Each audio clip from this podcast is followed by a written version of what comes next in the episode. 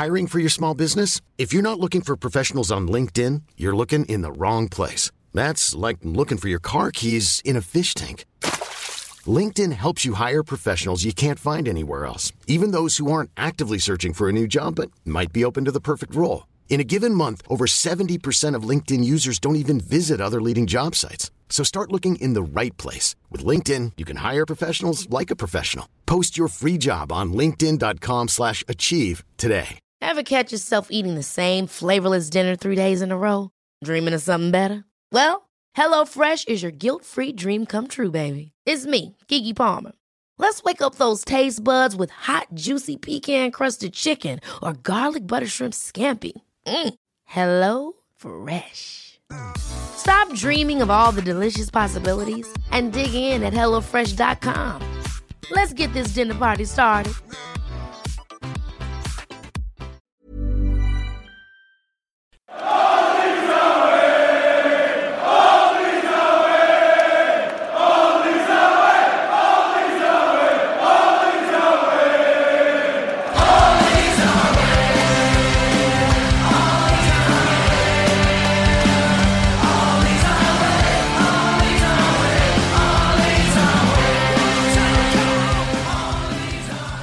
Hello and welcome to All Stats Aren't We, a podcast in which two fans cast their combined eye over goings on at Leeds United, giving scrutiny to the underlying statistics and tactical footings at work at Elland Road. I'm John McKenzie, freelance writer and podcaster, and I'm joined by Jamie Kemp, football editor at Opta Sports. Jamie, how's it going? Not too bad, thanks, John. How are you? Yeah, good. Feeling a lot more positive than I have been in a long while.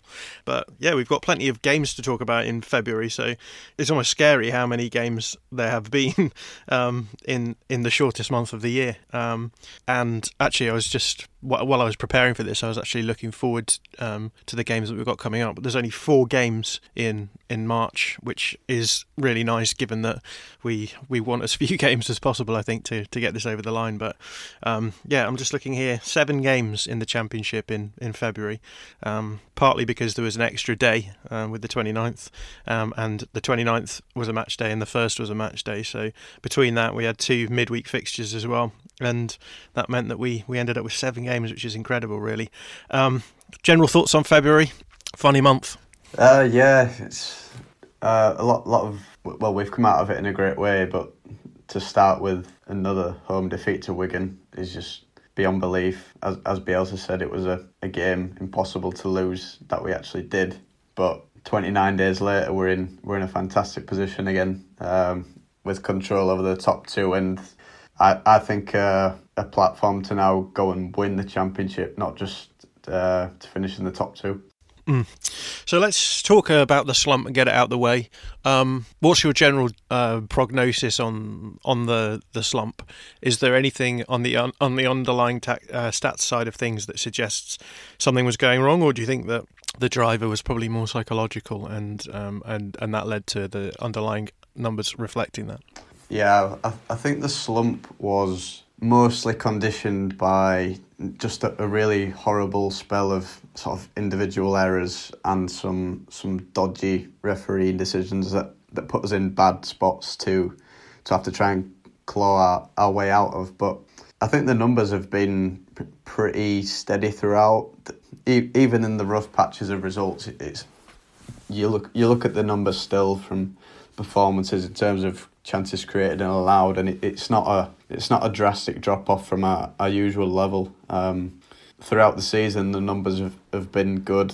Obviously, we have high points, which we're we're in right now, thankfully. So, um, if we can maintain um, our, our current level, even a slight dip in that should be enough for these last ten games to to get us where we want to be. What's we've not really talked about Bamford in the last few weeks so much because of everything else that's been going on. But do you think, looking back over February, that Bielsa has been justified in his, his, his almost slavish devotion to putting Bamford in the team sheet? You could say it result wise now because obviously think things for Bamford are probably as bad as they can get while still keeping the guy in the team in terms of his job as a number nine, in terms of scoring goals. Um, but it, at this point, especially with just 10 games to go Bamford, it feels like most people have just accepted this is the way it's going to be. He, he's always underperformed his, his expected goals total since he played his first game under Bielsa, which was near the start of last season. So I think we've seen that we, we can get results with this with Bamford not scoring at the rate you would expect to number nine in this team too, but while offering the other things to his game. So I think we've come this far without him. We've got 10 games to go. If he starts those 10 games, we should still have the resources there to, to get the points we need to get promoted.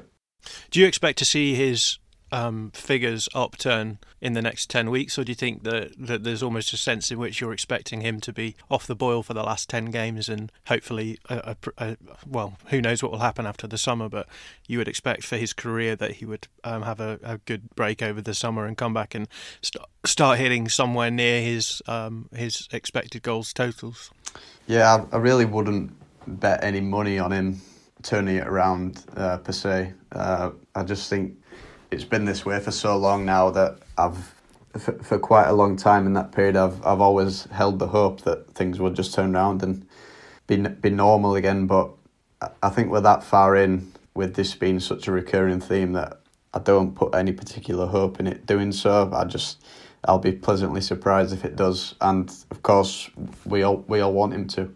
Right, let's go through the games then. Um, roughly one by one, but we can throw some together. So you've got the Wigan game, which you've already mentioned, uh, a 1 0 loss, uh, which was followed by the, the Forest game, um, which was a 2 0 loss, um, exaggerated a little bit by the fact they got a late goal when Leeds were pushing. Um, and that represents the end of the, the slump, really, because after that you have Brentford, which is a 1 1 draw, which I think most people would, would have down as the turning point. Um, we can discuss why that might be the case. Uh, but then series of 1 0 wins against Bristol City, Reading, and Middlesbrough, and then obviously that thumping 4 0 win over Hull City at the weekend. Um, I think what's most interesting about those those fixtures, and we could talk about this in a bit, is that is the fact that there'd been a lot of talk, one about Bamford not scoring, but but also senior players um, sort of standing up and taking uh, and making making things happen for the the team, and we saw that happen with goals from Hernandez and uh, Klich, important players. Um, but yeah, let's go back to so so the two slump um, games um, and then Brentford. What do you think happened between Forest and Brentford? Was it is it just simply the case that that something clicked and, and, and belief was back in the team? It's a horrible thing to say as a stats um, analyst to, to talk about something like that, but it did it did feel very much like that that Brentford game was the turning point, and I wondered why you whether you could put your finger on why that was the case. Yeah, it's it, it is really difficult to to put an actual sort of pin in terms of where things changed. Obviously, it's very easy to do it just just looking at results um, and take that as the point where it all changed. But um, I think even in the the run of uh, dodgy results around Christmas. Of course, we weren't we weren't at our spectacular best, um, but I do think we were were unfortunate with quite a few results in there, which, which maybe maybe makes it feel a bit more drastic in terms of there being a turnaround point. Um, but yeah, I, I think s- since that Brentford um, first half, as, as soon as Casilla got his mistake out of the way, it did feel like we just got back to playing our, our normal level and things have just seemed a bit more streamlined since then. Uh, I think it's just the combination of the fact we've we've got our our classic Bielsa style going again, um, controlling possession uh, and limiting opposition chances that way, while also just just being a bit more clinical in intact than usual. Uh, I think the combination of that plus the fact we've seen individual errors cut out since then has just got us back onto onto the track of where where the data says we should be in the league, which is pushing for the title, not just uh, hoping for second.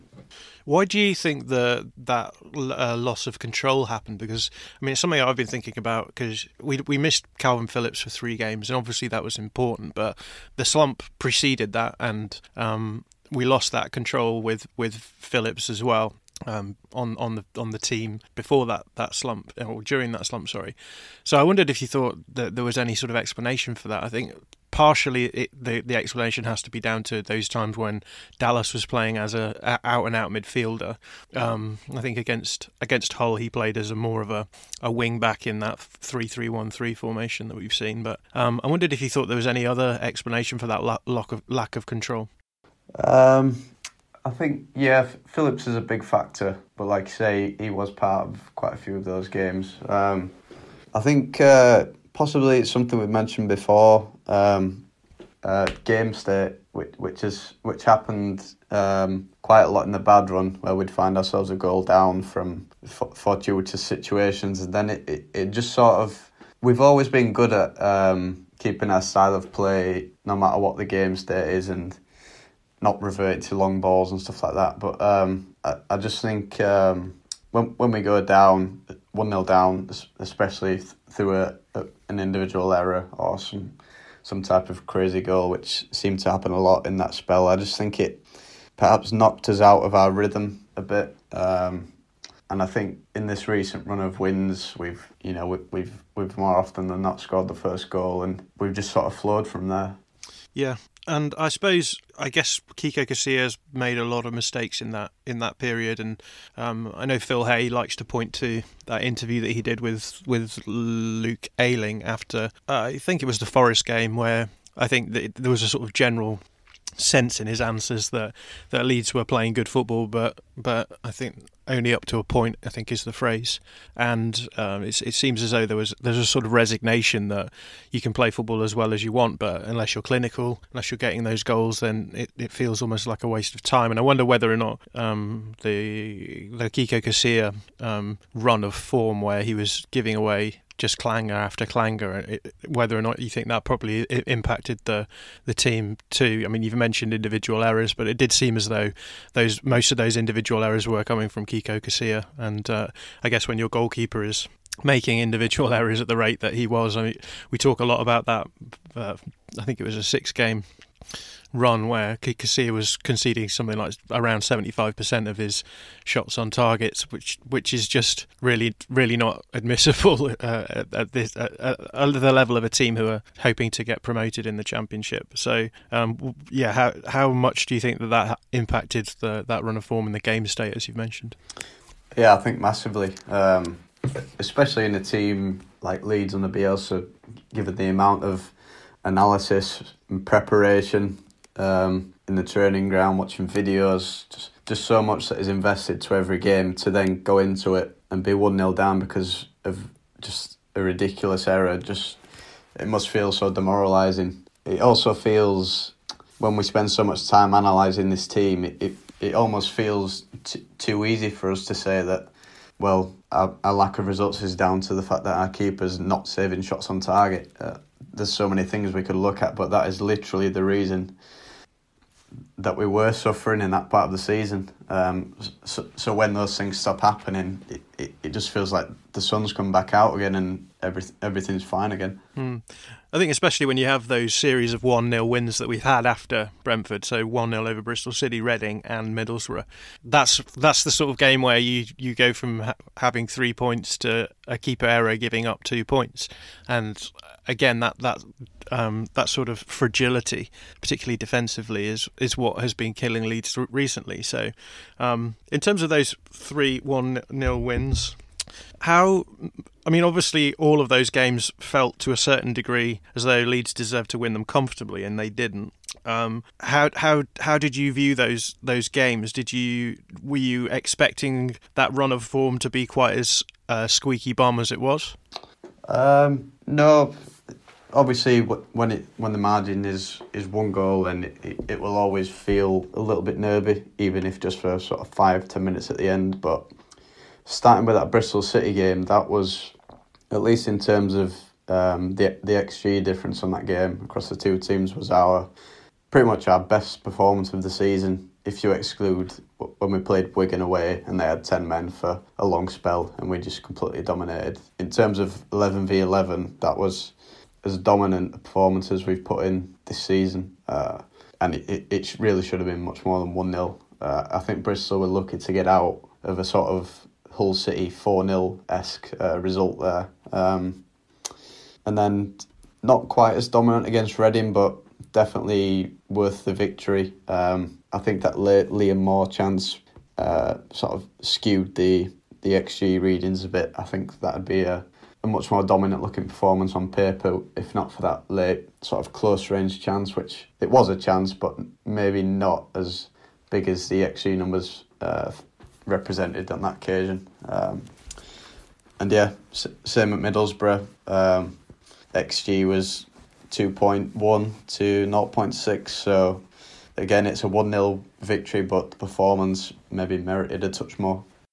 Yeah, uh, and I suppose the, the the Hull game is is a combination of the the two factors that Leeds weren't being very efficient in the previous games, and then suddenly a very efficient run of form uh, in that well in that one game. Um, but also Hull were pretty abject, and uh, we all know the reasons why uh, they're struggling at the moment. How how important do you think the, the the the big win is for Leeds? Do you think that's something now which has really got the monkey off their back?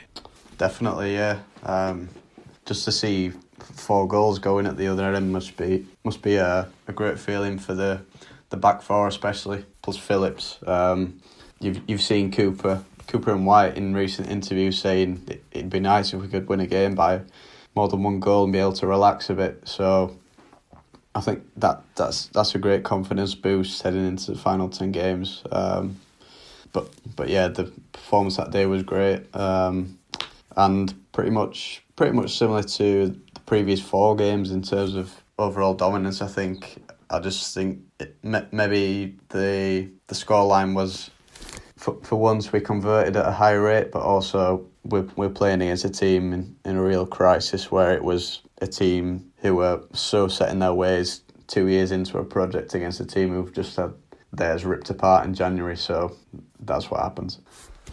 Interesting run of uh, clean sheets as well. You've already mentioned the defence. Um, I think before um, Bristol City, it had been something like 12 games without a clean sheet. Um, and then to go on that run of, of, of three 1 0 wins with clean sheets where that, that clean sheet makes the difference between dropping points. Um, do you have any sense of why that turnaround happened? Do you do you think it, again it's just one of those things where we tightened up, we didn't make errors, and, and we just did what we were doing?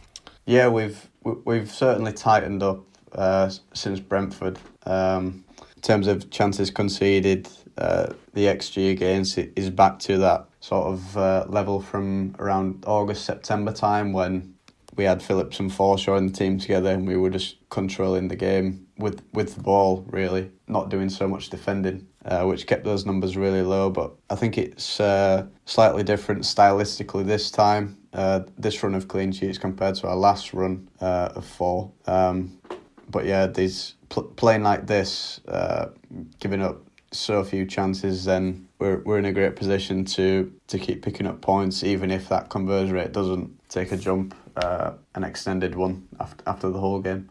Yeah, you'd think that defensively is the defense is the key at the moment, right? If we if we're not having the same level of, of efficiency as most of our rivals are having, then it seems as though it it's fundamental that we keep up this this um, defensive run. Um, I want to talk about players through February because I think we've seen some shifts in the narratives. Obviously, we've talked a lot about Bamford already, but Tyler Roberts is a player who's come in, got that two um, excellent goals, and looked like the striker that we all wish that Patrick Bamford was. Um, how important do you think that will be for, for Leeds going forward? Do you think that there's no chance that Bielsa will start him, or do you think that you would prefer playing him as a as a sub that can come on with 30 minutes to play and make something happen? Yeah, Roberts, uh, his cameo at Hull was was was another sort of great boost, along with the scoreline in terms of things that we've maybe been missing. Um, just get, getting that conversion rate up, plus having a player who can come off the bench and actually make sort of cameo appearances would be would be a lovely addition to this this final ten games. Um, like you said, I, I don't think there's any chance of Bielsa dropping Bamford at this point with ten games to go. Uh, so if if we can get um, just just a nice boost of Roberts for twenty minutes off the end at the end, if if we need it, then that's that that's going to be welcome. Uh, you saw he, he scores two from basically two chances, which is just unheard of conversion rates for a Leeds player under Bielsa. So I, I don't know whether he's got the magic touch at the moment or what. But yeah, if if if we can add that to our arsenal uh, for the rest of the season, then we are going to take some serious stopping. Yeah, it really didn't feel like watching a Leeds game uh, on on on the weekend, did it? It felt very very comfortable. It felt as though we had finally one of those players who can just make something happen, goals scoring wise, out of nowhere. Um, and I think that gave the team a huge amount of confidence as well. Um, felt as though the the team, weirdly, felt as though in the Hull game for me anyway, um, we'd been complaining a lot about Leeds players' abilities to um, hit the ball cleanly and it felt as though we had a lot of shots outside the box for one for Leeds anyway. But we know we know that I'm sure they haven't been encouraged to do that because the the received wisdom now is that shooting outside of the box is a, a low percentage. But we saw that happen a lot. Le- Le- Leeds didn't put up a huge amount of xG, but it did feel as though they tested the keeper quite a bit.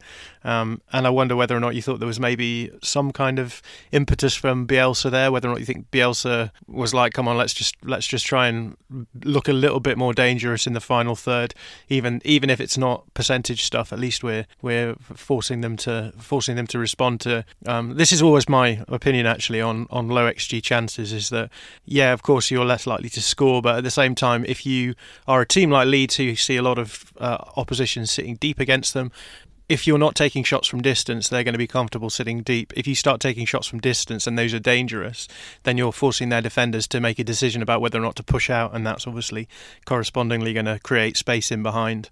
Uh, and I think for me that that that was part of the the difference of what we saw on against Hull was that yeah we maybe didn't create the sort of walk-in chances that we want, where where Bamford is going to miss them on the line, um, albeit unlucky unluckily uh, the other week, but.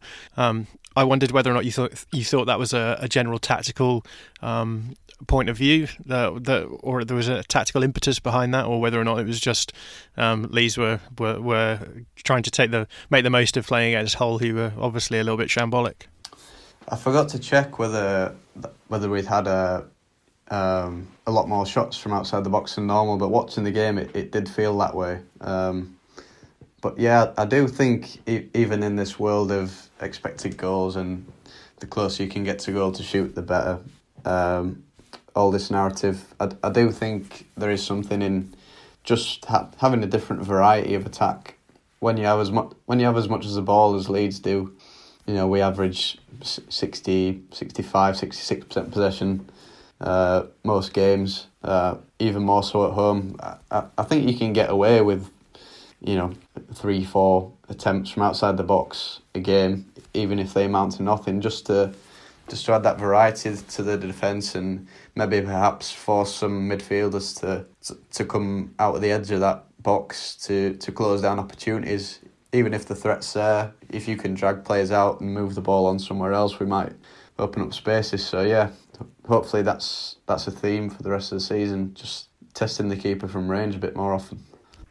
Another player that we should talk about is Mateusz Klich. It feels as though in the last few games in particular, he's really come into his own. Um, he's someone who's gone under the radar, I think, quite a lot. There's there are some people who are members of the Klich fan club and have been for, for a long time. Um, he obviously had a great game against Arsenal, which I think caused a lot of people to, to notice him. But how important do you think Klich is just generally for the for the team? Like, what what how do you judge um, the the the impetus that he has as a member of the team in a position which I think a lot of people would like him to be more of a classic number ten, and he obviously doesn't fulfil that position.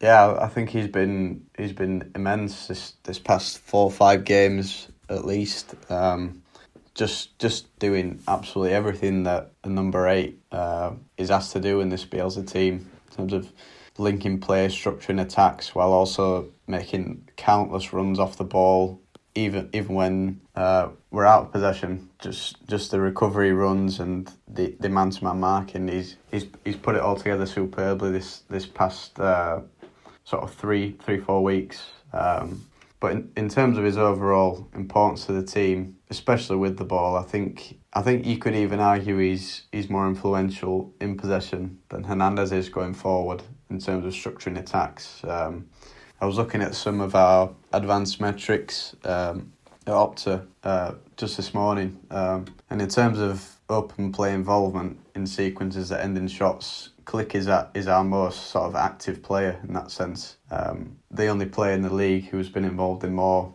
open play sequences ending in shots is Said Benrahma, and he's he's obviously got a much more attacking role than Klich. So I, I think that construction of of chances uh, from midfield to attack, he's he's possibly the, the most the most crucial link in the whole team in terms of threading it, threading it all together. So I think you've seen in the past month how important he is, and to be doing this with 82 consecutive league starts to his name is is even more impressive, especially amidst the the Bielsa burnout narrative that usually pops up at this time of year.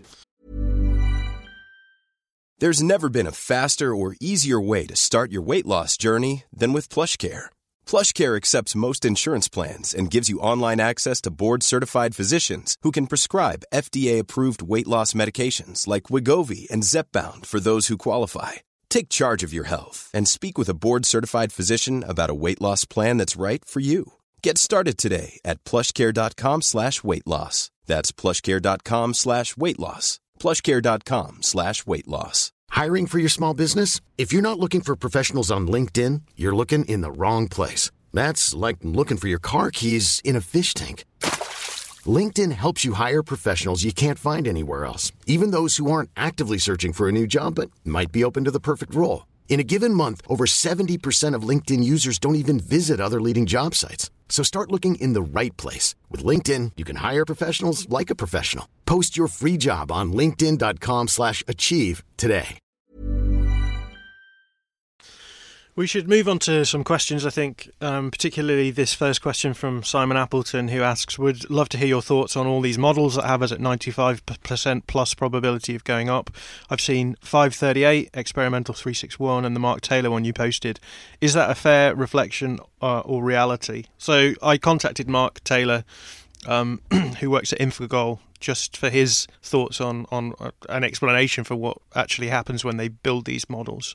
Um, So he wrote to me, We use weighted expected goals averages over a prolonged period to create ratings for all teams. Currently, Leeds have the best attack and the second best defensive process in the Championship.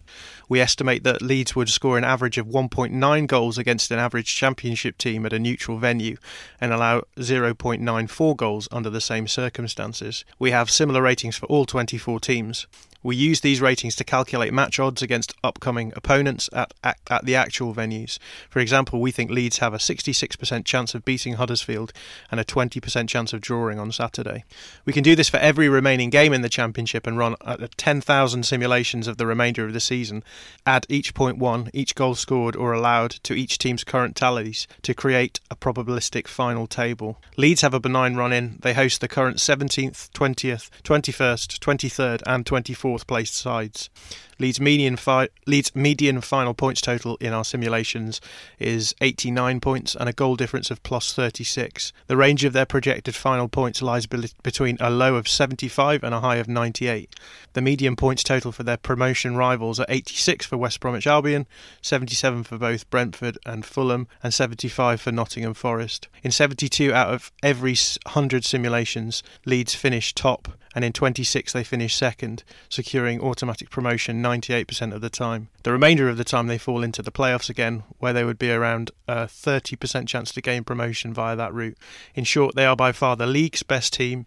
They are a point off top with just 10 games left. They have a relatively easy run in. They currently have a 5 point cushion to third, and they host current third place team Fulham, against whom they have around an 80% ch- chance of taking at least a point against. Time to chill. Um, so I hope that that um, gives you some sort of sense of what these tables are based on. Obviously, they're running hundreds and hundreds, well, thousands of simulations um, to to get their probabilities. So um, on the on the balance of the data that we've got so far, it, it's looking pretty likely that that Leeds United are going to go up. I don't know if you've got any thoughts on this, um, on these models, um, particularly Jamie. But what what are your thoughts? Do you feel the more confident having seen those high projections?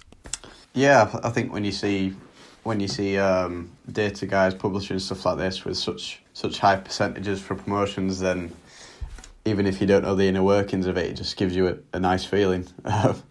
but um, I think for the average football fan, when when they hear about these these simulations and processing results on computers, they get a bit spooked and maybe a bit dismissive of well, you know, football isn't played on computers and and all those types of things. But all it is really is processing the data of things like expected goals, um, difficulty of opposition. It, it's just putting them all into one one big mixture and putting a number in it which says that you know for for all the things that Leeds are doing performance wise, in conjunction with the fact we play six of our ten games at home, uh, the difficulty of that opposition, it just it's saying that the, chances of us getting promoted is, is much more likely than not. Um, but I, th- I think obviously there are fan- quite a lot of fans out there who are not really in tune with expected goals and things like that. But the aim of a football team is, is to get as many points as they can over the course of a season. Just because we lose we lose random games at home when the expected goals totals are, are so opposite to, to the final scoreline, it doesn't mean we're we're on a bad track and that expected goals isn't useful. It it just means those results aren't likely to happen very often, and nine times out of ten we do get a favourable result at home. So it's just it's just adding probability and, and chance from from what we display on the pitch to to what is is likely to happen going forward. Hmm. Yeah, so to just summarise then, basically they've taken all of the data that, that they've accrued across the last season, uh, the way that Leeds are playing, the way that oppositions are playing, and they've run 10,000 simulations of the final 10 games. And in their 10,000 simulations, they're saying 98% of the time Leeds United got promoted. Um, so, yeah, there's still that chance that it won't happen. Um, there's still 2% chance that they they they won't make the top two, and there's still a thirty percent, well, seventy percent chance that they won't do it if they fall into that two percent as well. Uh, but the point is, is that it's in in terms of all of the data they've got to their hands, everything that about the past past season that they've looked at, all the teams that they've looked at, um, in, and the data they've got from the teams that they've looked at in the past uh, the season so far, and all of the data they've got regarding the, those teams going forward in the next five uh, ten games suggests that Leeds have a really good chance of, of promotion. So, yeah, there are people pointing out that Villa only had a ten percent chance of hitting. Um, the playoffs and, and and and winning the playoffs last season, yeah, it was a low percentage chance, um, and they were and there's always a chance that low percentage things can happen in football. But Leeds have pretty much as as close to, to being nailed on as you can really hope for. But um, yeah, I'm sure there'll be people who think that well, we've probably jinxed it now. But um, hopefully that's a, a good explanation for for how it is that these mathematicians come up with their probabilistic models. It's not just simply um, a, an easy process where they throw a few figures figures together. There's a there's a huge amount of data that goes into it. There's a huge amount of simulating that goes into it, and uh, on the on the basis of that, you should be fairly confident that, that Leeds have got a nice run in for the rest of the season. Another question from Dan Holdsworth. He says, "I may have asked this at the weekend, but here goes." Have we seen Costa's positioning change recently? Is he getting into more advanced positions earlier and being used as the outball more often? If so, is this a sign that Bielsa trusts him more now? Uh, so, yeah, that's Dan Holdsworth. Um, my initial thoughts on this are um, that the use of the use of Costa in a, as an outball has been happening for a while now. Um, it particularly happens from goal kicks, which we rarely. If we take kicks long from the goalkeeper, um, there, there's there is a pattern that we play where Patrick Bamford will shift right into Helder Costa's position, and Helder Costa will move centrally, and the, the plan is to hit the the right sided channel, get Bamford's well, hit Bamford's head, get Bamford to feed that ball centrally, and then Costa, obviously with his speed, can get in behind the defence uh, and make the difference there. We've been seeing that for probably a couple of months now. Um, so I think there's already there's always been that thinking about how do we get how do we get Costa into those more dangerous positions that we saw him in when he was at Wolves. Um, we the way the style that we play doesn't necessarily favour him. We've we don't necessarily hit him in space um, in behind the fullbacks, often because the fullbacks will be a little bit more uh, deep, well, be a little bit deeper than they usually are against Leeds.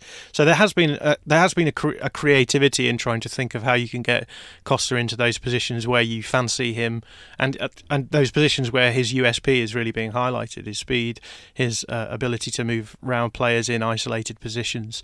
Um, whether or not that's changed uh, of late in, in terms of his positioning on the wide um, areas. I don't know. I wouldn't like to say. Um, I do feel as though um, there has been a difference with Costa, but I, I it's not something that I've um, actually noted um, specifically in, in recent games. I don't know if you've got any thoughts on this, Jamie. I had a quick look uh, just after reading the question uh, this morning. Um, obviously, we didn't have time to analyse game footage or anything like that to see if his positioning has changed, but there has been an upturn in ter- just in terms of his activity inside the opposition box. So his shots from inside the box are, up, um, as are his, his touches in the opposition box over this past four or five games from what they were used to. So maybe there is something in in a bit more uh, bit more speculative uh, position or, or aggression in terms of attacking attacking the box. Uh, I'm not hundred percent sure why that is, but I do think also maybe it seems a bit more apparent when we when we've had a run of away games, just because there's a bit more space for him, and it, it, it's easier for us to find uh, more counter attacking opportunities.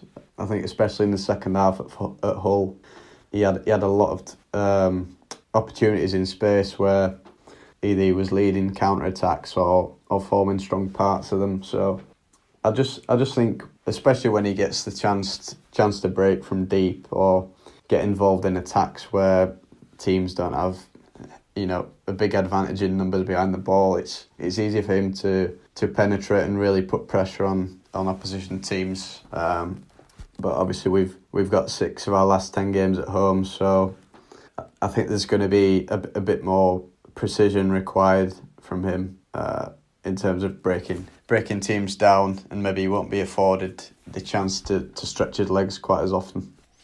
Yeah, I mean, instinctively, it feels as though he's playing a little bit more like Pablo Hernandez in terms of going centrally more often. Um, it would be interesting to look at Luke Ayling's figures as well, because I feel as though uh, Costa and Costa plays best when Ayling is getting beyond him, um, so he has a, a, bit of a foil against him, um, his own runs, and um, with those two working in tandem, they can both they can often both get into isolated positions, or one can get in behind the defence, and then and then they can find that um, run along the byline. It feels like we've been seeing that loads recently, where either Ayling or, or Costa get particularly with Costa I think he, he sort of hits the byline one on one with a fullback or a central defender and can get around them along the byline and force another defender over and then lay the ball back. We saw that with um, we've seen that a few times. We've seen that with Ayling as well but Ayling I think it tends to be the ball played in behind. He hits the byline and then cuts it back. We saw that with that with the Bamford chance where um, was that against oh, I got like the the the one where it was the sitter that, that would have gone in, but for uh, Ryan Sh- Ryan Shotton wasn't yeah, it? So, Borough game, yeah. Um, so I, I whether or not that's a, a, a new thing or whether or not it's because we've got Ayling back and Costa's more settled and um, it feels as though the, the team is, is in a good run. Um, it does feel as though he has been a little bit more incisive, but that, that incisiveness I think is the is the word of the, the last five games, uh, the last four or five games, is that Leeds have, have started looking more dangerous. They've started taking the game to their opponents and realised that like efficiency isn't just about, uh, or being an efficient team isn't just about creating chances. It's about taking those chances as well. And um, hopefully they'll continue with that sort of vein of efficiency as they as they go forward. Uh, a question from Matt Chapman. He he asks if the season has to play out behind closed doors due to the uh, to the coronavirus. Do you expect this to hinder Leeds' momentum? Um, I mean, this is just an op-ed question for us, but. Um, we don't, obviously don't have any data on that sort of thing. Uh, I suppose the, the, the point of the question is: Do we think that the lack of crowds would would be positive or negative for Leeds? Um, I think there's a lot of people who think actually the, the crowd at Elland Road is quite um, is quite uh, a negative uh, factor in, in Leeds games. So I suppose there's some people who may think that not having uh, crowds or games played behind closed doors might actually be beneficial for for Leeds. But um, I don't know whether or not you have any thoughts either way on that. Yeah, it's it's purely hypothetical, but I think not having our crowd from from the start of a game, uh, especially in that that early part of games where Elland Road noise re- really does count for something. But when we when we can score in those early stages and the and the crowd gets up, it just feels like we we ride a wave to most results. But in the tough moments, like after Casilla and Cooper clashed in the playoffs last year, if everyone could have left the stadium, then I think we'd have had more chance of getting back in the game than than not because it was just it was just permanent fear. But um, if if you're looking at um, home advantage in the league, then playing Leeds at Elland Road is is the most difficult uh, place to play, both both anecdotally and and statistically. Um, one one stat I've mentioned before is expected goal ratio. So this this is just the the overall uh, quality of chances in a game and, and what percentage of that is represented in Leeds' favour. Um, Leeds' XG ratio at, at Elland Road is is seventy two percent, and from open play it's seventy nine percent. So that that's a, that's a huge monopoly over chances uh, at Elland Road this season, and playing that way, if you can maintain those standards, which which we have done until now, it's it gives you a massive platform to pick up results. Yeah, I I I I'd agree with that, and, and so I, I suspect that our answer would be again anecdotally, but it probably wouldn't be a good thing if games had to be played behind closed doors. But that said, I still think that uh, Leeds would be hugely in favour. And one final topic of discussion: Barney Stewart says Harrison, that's it. So I, I guess he wants us to t- talk a little bit about about um, Jack Harrison's last few games. I feel as though the Hull game was a game which, um, for a lot of people, um, was was testament to how far Jack Harrison's come uh, under Bielsa. Um, perhaps that game was, I mean, that, that, game he terrorised the fullbacks, but it was also full at uh, Hull, and we did just terrorise them generally. I wonder whether or not you think that game is sort of the, the optimal sort of game for someone like Jack Harrison. Um, but yeah, let's let's have your general thoughts as well on, on Harrison. I think um, it, he's been a really good uh, performer in the, in this winning run of late and in the season overall. If you look at his just his, uh, just his general threat as an attacking player, if you look at expected goals and expected assists per 90s, last season it was 0.32 per 90 for expected goal involvement, and this season he's he's up at nearly 0.5. So that might not mean a great deal to your average fan, but that that shows he's getting in much better positions to to score and supply goals for his teammates, which is exactly why Bielsa brought him back because he felt he was on the right path of progression to, to produce more this season for the team. And as a as a winger, one of his, his prime roles is is to affect games with his dribbling. And again, his his dribble attempts per ninety are pretty similar to last season, but his his dribble success rate has, has gone up massively. And at this point, he's actually one of the most effective high volume dribblers in the league. So if you look if you're looking at his his performances just in terms of progression season upon season, then he's very much on the right track and someone that I've no doubt Bielsa will will want to keep around whether we go up or not this season. Hmm. Still worries about his again maybe his decision making. Um, particularly, I think when he gets when he beats a man, sometimes seems as though he makes the wrong decision. Do you think that's a something that which is a, general worry about his game or not? I think he's, he's he still have the odd games where he doesn't quite look as confident um, as he maybe should be when he's when he's fronting up defenders. I do think he's guilty of sometimes beating his man, getting a bit of daylight to cross the ball or or make his next action, and then he feels like he needs to to somehow cut in and, and beat him again. Maybe almost like it, it requires more than he thinks um, to beat his man. But I think the other main thing that a lot of people accuse Harrison of is is poor crossing, which sometimes it does feel that way in the stadium. But when when you look in comparison with other Championship players in terms of their accuracy on uh, crosses, then he's he's pretty much right around league average. So so not particularly bad, and you know it's not a massive issue. I don't think. I think if you were talking about Harrison as a, a player who regularly picks out wonderful crosses and these these Kevin De Bruyne through balls into the box, and you're talking about a player who shouldn't be playing in the championship because he's he's got a lot of other good parts to his game, and the fact that he's he's ended up with Marcelo Bielsa in in his early twenties, I think he's gonna it set his career up uh, in a brilliant way. Mm. No, agreed. So that brings us to next month. So ne- next month we have four games. We have uh, a game obviously coming up against Huddersfield. And then the following week a game against Cardiff. So the two final quote unquote, more scare quote, easy games before Fulham. Um, and then we have Luton. The so the Fulham game is midweek, and then we have Luton the weekend after that. So uh, all of our games coming early on, and then a two week break until we play Blackburn in in April. Um, thoughts on how how uh, March is going to look for us? Um, Huddersfield is going to be a tough game, no doubt. Cardiff, we know what happened at, at, at home, uh, and then obviously the Fulham game. How how are you how are you viewing March as a as a prospect for Leeds?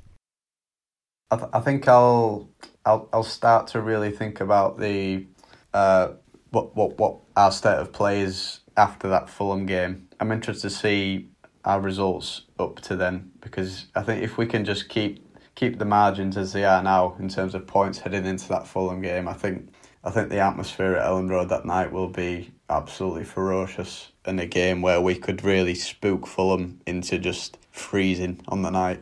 Um, maybe in a way we did to uh, West Brom last season when we beat them 4 0. It will feel like a big night, sort of sort of a playoff atmosphere. Uh, so I think if we could get to that point in in a similar position now, or maybe even extend it uh, with with good results in our next two games, then we could we could really uh, make a big blow in the league uh, that night. Um, but like I said, I just think the fact that we've got six of our last ten games at Elland Road. Um, just our baseline levels of performance at Elland Road should, in theory, um, give us give us the the large bulk of our points for the rest of the way just from those home games and anything we pick up away from home. There might not be a, a huge need to to win um, all of those away games. So I just think if we can take care of business at Elland Road, I think we're going to be fine. Yeah, and I think that means the, the, the next time we record this podcast, I think we'll we'll pretty much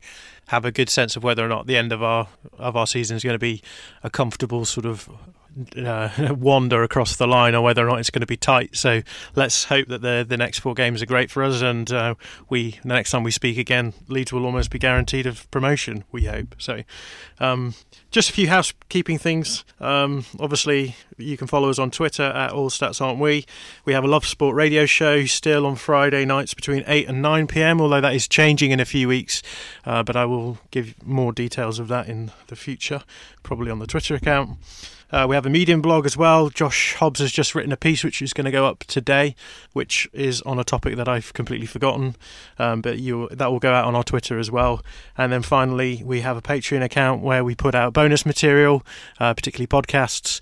This week, I'm going to put up a half an hour interview that I had with Phil Hay, uh, which has gone out as a, a produced episode on Football Today um, a 20, 20 minute episode, but this is the full 30 minutes. So if you want to um, listen to Phil Hay talking about the end of the season and Marcelo Bielsa's legacy, then head over to our Patreon and, and sign in there, and you'll be able to get um, access to that special podcast.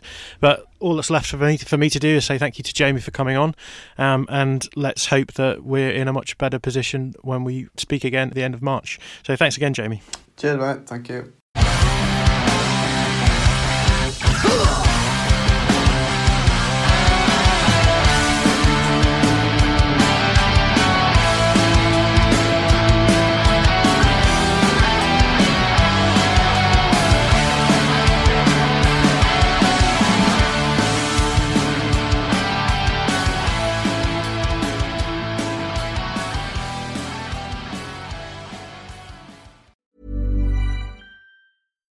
Hi, I'm Daniel, founder of Pretty Litter. Cats and cat owners deserve better than any old fashioned litter. That's why I teamed up with scientists and veterinarians to create Pretty Litter. Its innovative crystal formula has superior odor control and weighs up to 80% less than clay litter. Pretty Litter even monitors health by changing colors to help detect early signs of potential illness. It's the world's smartest kitty litter. Go to prettylitter.com and use code ACAST for 20% off your first order and a free cat toy. Terms and conditions apply. See site for details. Hold up. What was that? Boring. No flavor. That was as bad as those leftovers you ate all week. Keke Palmer here, and it's time to say hello to something fresh and guilt-free. Hello Fresh. Jazz up dinner with pecan-crusted chicken or garlic butter shrimp scampi. Now that's music to my mouth. Hello Fresh. Let's get this dinner party started. Discover all the delicious possibilities at hellofresh.com.